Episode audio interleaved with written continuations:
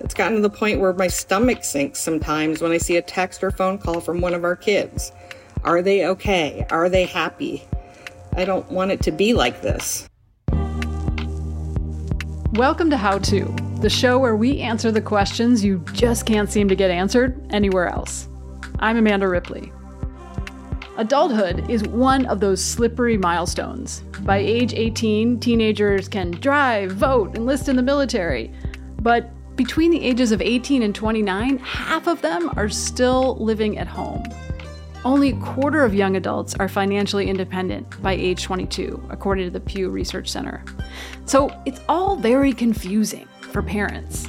The finish line for active parenting seems to keep moving further and further into adulthood. And some of us are left feeling like we're either overly involved or recklessly disengaged. Right now, more than half of Americans think parents are doing too much altogether for their young adult kids. So how do you know when to step in and when to step back? Our listener Karen lives in North Carolina. And get this, she's a full-time romance writer. Very cool job. And she's also a mother of two. I have a 23-year-old daughter and a 21-year-old son, and they're amazing people. But this world just feels so overwhelming. I definitely struggled in my 20s. You know, I remember being poor and not knowing what I was doing and all of that, but I feel like my kids are struggling in a way that I was not. And so trying to find that balance between helping them, and I believe in being a soft place to land for your kids, but also it just gets super stressful when they're in crisis. It kind of takes over everything. I know there's a way we can do this better. Yeah, sounds like you're struggling to figure out how to transition to this next phase of their lives and your life in a way that's, you know, warm and firm and fair and keep your sanity. Is that right? Absolutely. Absolutely. Could you tell us a little bit more about your kids? Our daughter is 23 and she struggles with her mental health. She struggles mostly with depression and anxiety. It was a little bit in high school, but when she got to college, it just got much, much worse. You know, she actually was hospitalized multiple times for depression. And then she dropped out of school. And I mean, she's doing well right now. She went to cosmetology school, but she graduated and has her license. And so now she's starting the process of finding her first quote unquote real job. And then our son is 21 and he's about to be a senior in college. And Ryan is on the autism spectrum. So, I mean, in a lot of ways, he's doing way better than we imagined he would do when he was in middle school or elementary school. Because, you know, we didn't know that he would be able to go away to college and pass all of his classes and that sort of thing. But he also struggles with his mental health. He has a lot of social anxiety, and COVID has made that 100 times worse. Sure. So, yeah, that's sort of where we're at. So on today's show, we brought in someone to help Karen reset her relationship with her kids. My name is Arthur Brooks. I'm a professor at Harvard University where I teach classes on happiness, on the science of happiness, and that's what I write about for The Atlantic as well, a column called How to Build a Life. My background is as a social scientist. I do work on all facets of human behavior. And what I'm trying to do is figure out why people do the things that they do and to use the science to come up with solutions so that we can live better lives and solve our problems. Arthur has some surprising tips and some tough love for Karen to help her rebalance her relationship with her kids for her sanity and for theirs. And these tips, by the way, can be deployed by adult kids as well for managing their parents or their bosses, or any grown-up who hasn't quite figured out when to lean in and when to chill out. Stick around.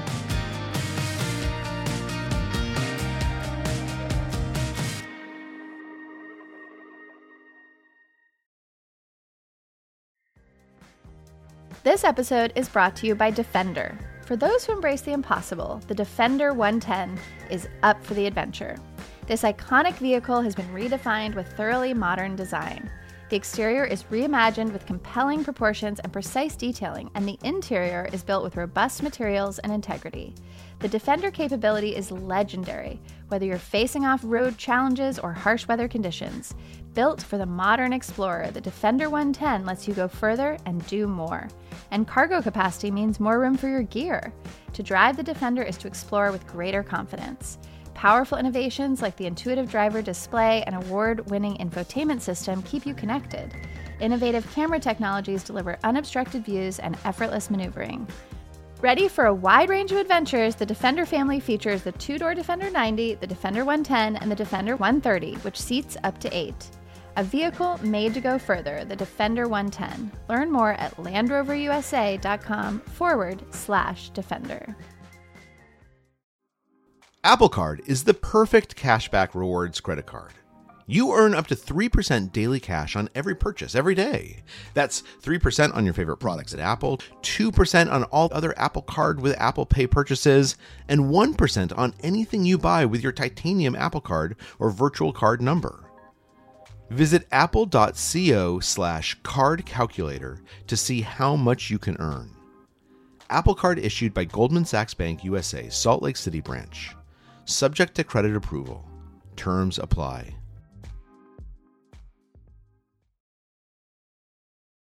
Arthur, what's your reaction hearing what you've heard so far? Well, this is a really common problem for aging parents of adult children. By the way, Karen, I'm not saying you're aging, except that we all are aging, you know. We speak. And I get it. My kids are 24, 22, and 19. I mean, I have kids in exactly the same zone. And so I'm talking to a lot of people my age, and I'm talking to a lot of young people because I'm a university professor that are on the other side of this thing. And so I hear this again and again and again. The key thing that we start with is this assumption that that life is just harder than it was when we were that age. And that's actually not true. Life isn't harder. Life is life, and life is hard, is the bottom line. The problem is that we're present right now, and we have a bias toward the difficulties that we see around us at the moment. And we tend to – there's a phenomenon in psychology called the fading affect bias, where we kind of remember better the things as they were in the past. This is not good old days thinking, but basically, you know, even hard things that were bad, you tend to remember good things about them because you learned from them. So the truth is that we all probably had a lot of the same miseries and the same heartbreaks and the same difficulties and the same fears that our kids did. But it feels a lot worse, and it's really easy for us to fall prey to the arguments that we hear of the currentism saying, it's never been this bad. Yeah, it has. It actually has. And that's the first thing to keep in mind. How do we know, Arthur? How do we know it's not worse now? Like, what makes you confident? Well, part of it is that the way that psychologists will look at this is that they'll actually look at people over, you know, multi-decade time span talking about how things actually are. So we have a study at Harvard called the Harvard Study of Adult Development. It's an 84-year longitudinal study of the same people, you know, year after year after year after year. And you'll talk to them about their lives, and they're telling the same stories decade after decade. And, you know, people who are coming in behind them, you know, their spouses and then their kids and their grandkids who are being interviewed are telling the same stories that their parents did, with slight variations having to do with technology and whatever's current in the news. You know, but it's worth pointing out, you know, we talk about a lot of the crises that we have today about the identity that people can't seem to find, that young people, who am I? You know, those types of questions, and this, even the self-destructive behavior that we see today, not remembering that there was a ton of self-destructive behavior in the 1960s and the 1970s and the 1980s and 1990s. And just it takes different forms because people are struggling and they deal with it in slightly different ways. But the data are pretty clear. Humanity is humanity, and life is tough. So the first thing for us to keep in mind is that it wasn't so great when we were that age either. What we had was a different set of expectations on who we could go to. And that's really what I see, the kind of the crux of this situation being that difference, Karen, between what you did and what your kids do. Okay, because I was about to ask how much of this is that I'm so much more connected to my kids than I was to my parents, you know? Karen, what was it like for you when you had, think of a low moment when you were in your early 20s? I was a sophomore in college, and I had this horrible, horrible roommate situation. One female roommate and one male roommate, and the male roommate basically hit on me from the first day that we were in the apartment together, and once I finally made it clear that he needed to stay away from me, he went after my other roommate, and she actually liked him. But then that made things super, super awkward. And so, you know, I put up with it for a long time, but, you know, about a month short of my lease, I could not take it anymore. I was losing it. I was afraid to go home. It was so uncomfortable. And you found a payphone? Yes, I went and found a payphone. Yeah, this would have been 1988. I called my dad, and, you know, part of it was... You know, I didn't grow up with a lot of resources. You know, I'm the oldest of five, and my dad was a bread delivery guy, so it wasn't like we were rolling in the money. But he, you know, found a way to get a truck and bring it when he knew my roommates, you know, were not going to be at home. And I left my last month's rent on the kitchen table, and I moved out while they were gone. And I felt bad having him rescue me.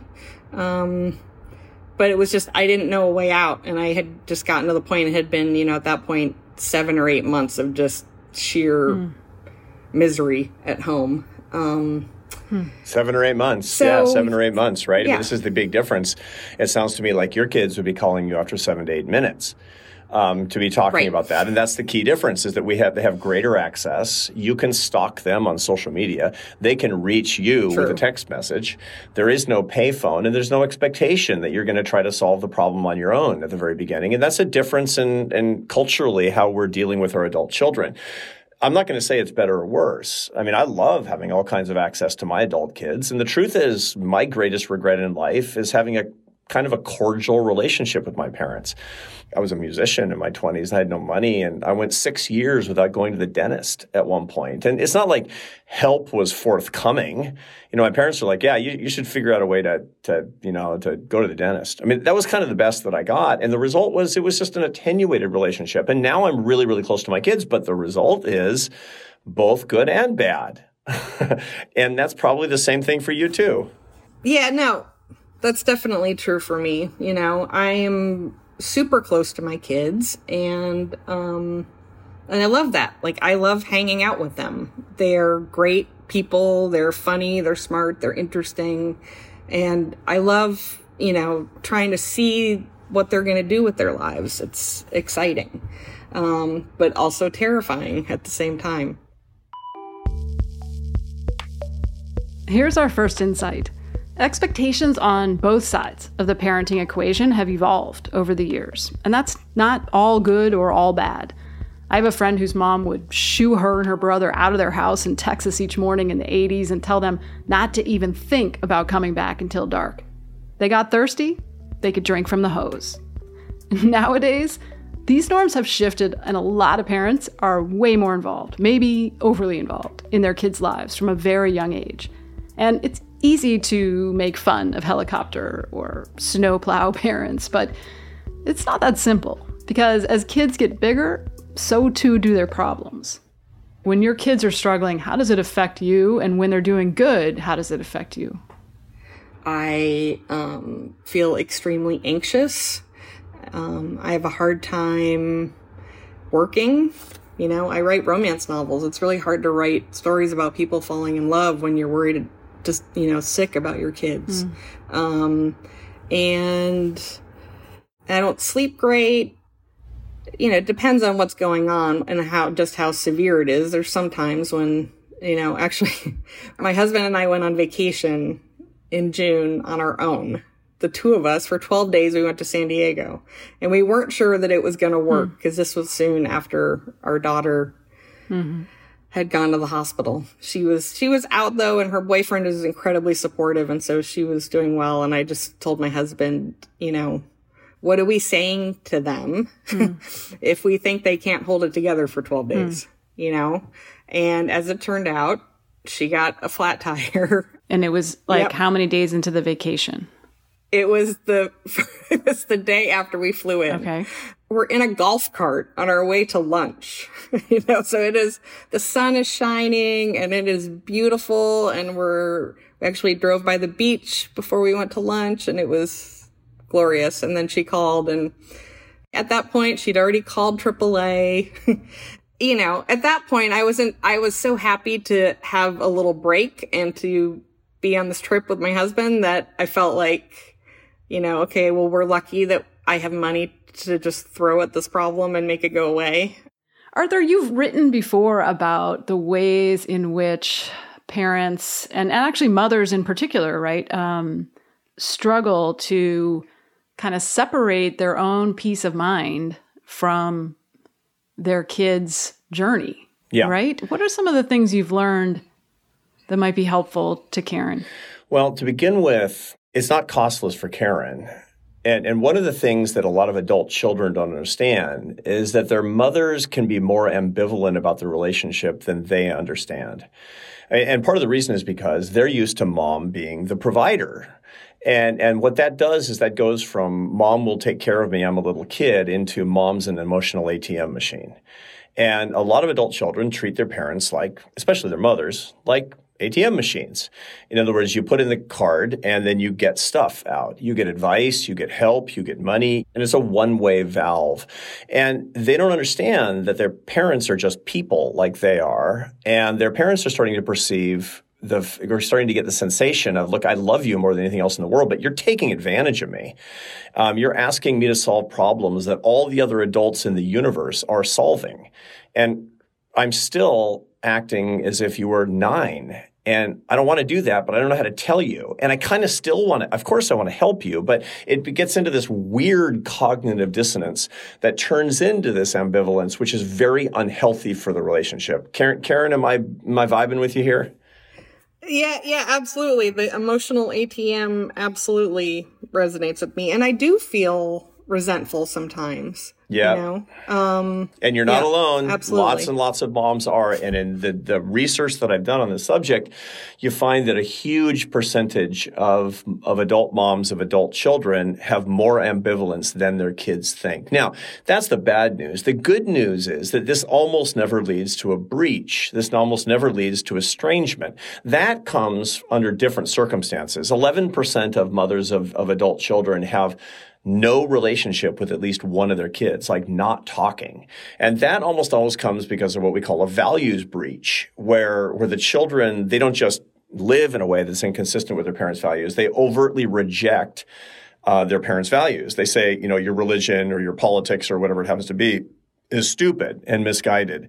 And that's a really different situation. So ambivalence is bad. Estrangement is worse.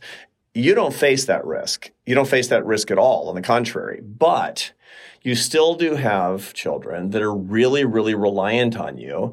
And you sense, and it's bothering you, I think, that they're stunted in their own development and their own autonomousness and their own independence because they're so reliant on you. Is that fair? Yeah, absolutely. I mean, it's not easy to admit. No. But, And of course, as a mom, the first question I ask myself is, okay, well, what did I do wrong that we ended up in this place? Yeah, got it. Yeah. Got it.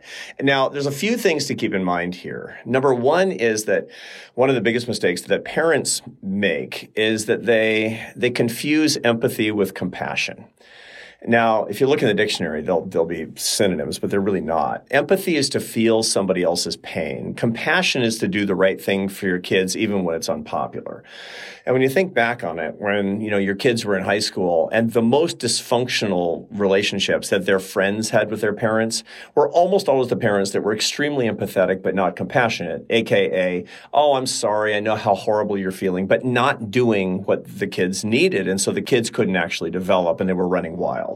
Now, that's a problem that we actually, and increasingly, I think we all have as aging parents of adult children. We're highly empathetic to them, toward their problems, whereas compassion is not to just feel their pain all the time and solve their problems in that way. Compassion is to help them grow up and to become more independent. And so I think that we often, people in our generation, have a compassion gap. and a little bit too much empathy, if you get what I'm laying down here. Yeah, I can see that. The problem is that I'm a romance author, and the number one reason why I kick ass at my job is because I am a human sponge for emotion. I am all empathy. I can feel what is happening with someone when I'm with them. I can hear it. That's your kryptonite and your superpower. Yeah, I can hear it. So I've got a few ideas, some things that you might try. Do we want to go there? Yeah, absolutely. Before we get to Arthur's ideas for breaking out of the empathy chokehold, we're going to take a quick break. Don't go anywhere.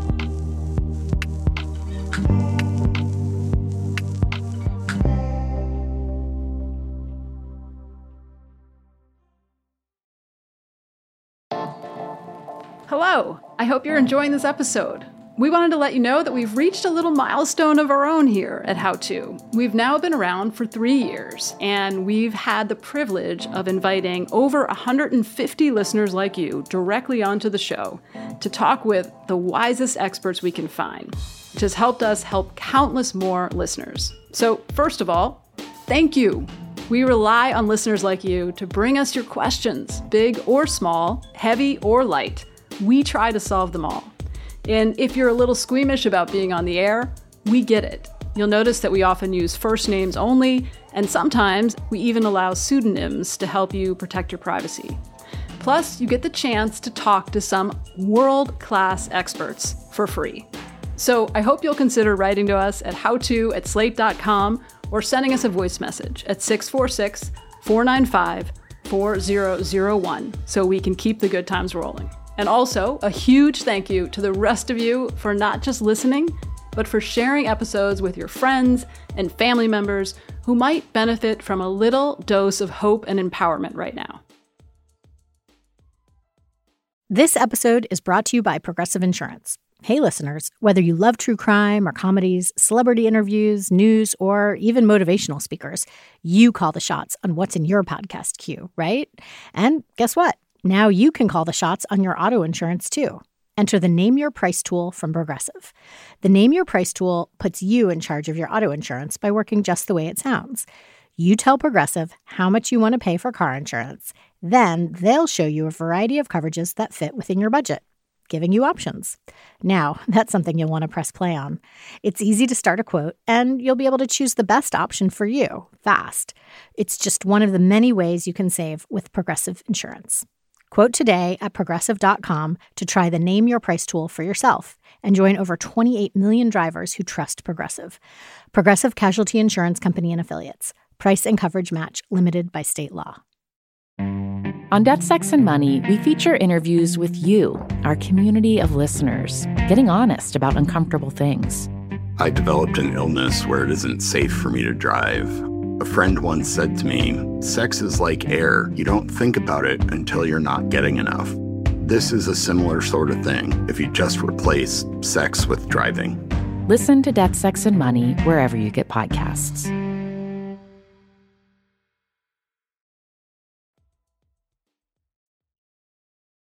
We're back with Karen, who loves her adult children, but wants to stop being their emotional ATM machine.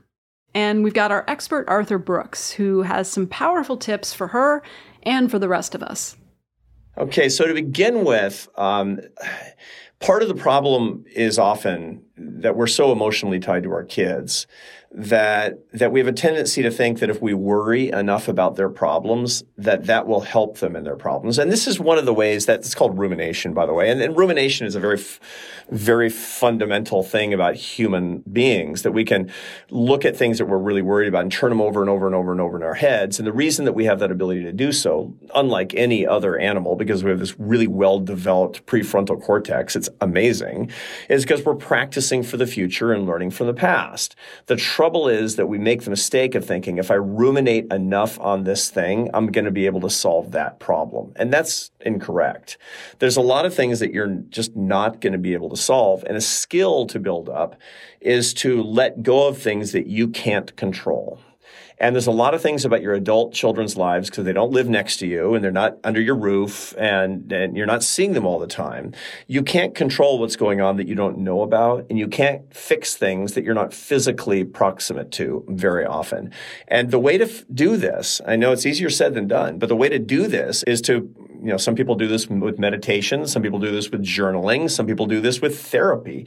But the whole point is when you find yourself ruminating to say, I'm ruminating on something I can't control. Now, you can use joint metacognition with your husband to discuss this and say, when something is out of our control, this is something we need to reinforce in each other the truth that we have to let a lot of that go. We are going to let go things that we can't control and focus only on the things that we can. Can you do that? Yeah, I can do that. My therapist always tells me to not focus on the outcome. I don't know, but I don't know how those two things relate, but they do. Was sort of what popped into my head. Yeah. It's hard though when you're a parent. It's hard to not focus on what's going to happen. Yeah, totally. And I wonder if we could take an example. I like these tactics, Arthur. I wonder if we drill down. So you're in the golf cart. The sun is shining. You're in San Diego. You finally got away with your husband. And by the way, I just want to note, it sounds like you and your husband are kind of on the same page with a lot of this. We are. That is huge. Yeah, that is awesome, right? That is definitely huge. I mean, because then, like Arthur said, what did you say? Metacognition? Yeah, right. That's like a fancy way of saying, thank God you can work together on this and not be fighting each other. Yes. So, yes. The classic problem here, by the way, is that dad is saying, they'll figure it out. Let's go golfing. And mom is like, no, we got to solve the problem. And mom's carrying everything. Yeah. Now, unfortunately, you're both saying, no, let's solve this problem for our kids. Right. So. Right. Okay. In that case, Arthur, right, Karen, could control paying for the new tires. Mm-hmm. You can control that. But should you, and what would have happened if you had not paid? What do you think would have happened? What's your best guess if you had not paid for those tires? Then she would have driven around on her spare tire for however long because, she was working a crappy retail job. Because she doesn't have the money. Yeah. And that's what I would have done in the same situation. But, it's hard as a parent because I know it's like, I don't know. My dad always drilled it into me. Your tires are the most important part of the car, aside from the brakes. Right. You don't want her to get in an accident. Right. And so we were like thinking, okay, well, this is probably something that needs to get taken care of. And we were fortunate enough that we could do that. And it wasn't, overwhelmingly painful. Well, I mean, you just said, Karen, that you would have driven around in your spare tire for a long time. But let's think about that. Let's see if that's a really accurate assessment of it. Bad things happened to you when you were 23, of course, because bad things happen to everybody. And things like that happen to you. Think about that in the case of exactly what you were doing at 23 at that point in your life. And what were you doing for a living when you were 23? I worked in the music industry. Yeah. So I also did not make a lot of money. But I was having too much fun because I had a job that was super fun and involved going to rock clubs and drinking beer and hanging out with musicians. So it was kind of a good trade-off. Yeah, and I'm going to assume that when inevitably you did have a flat tire, that your parents didn't pay for it because your dad drove a bread truck, right? So what did you do instead? I guess I just went without something and got a new tire when I could. Yeah, that speaks volumes because what that means is you dealt with it. And in dealing with it, you learned to deal with it. If your parents had solved the problem for you, you might or might not have learned how to deal with a quotidian kind of normal problem, right? Mm-hmm. And that's a problem, isn't it?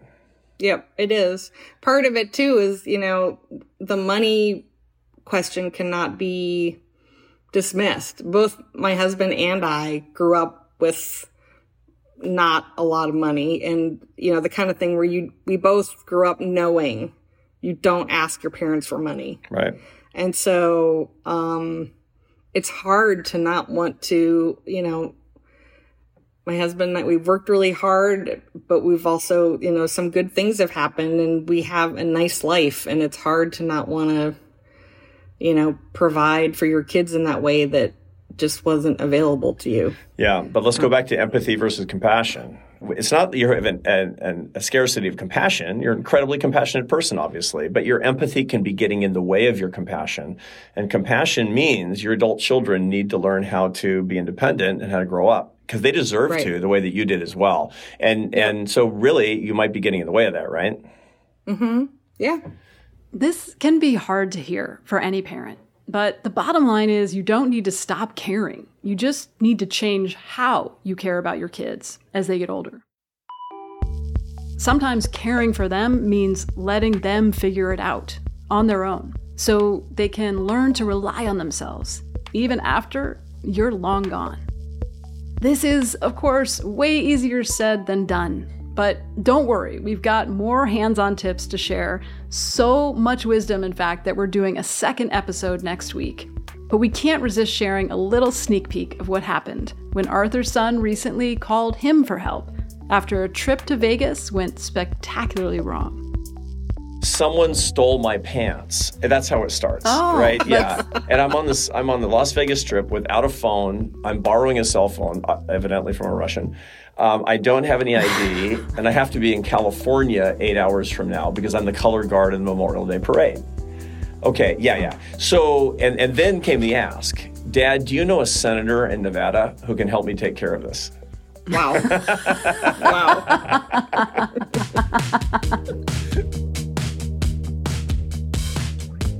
To hear how Arthur and the United States Senate did or did not respond to this walletless, phoneless, pantless young man in Las Vegas, you'll have to tune in next week.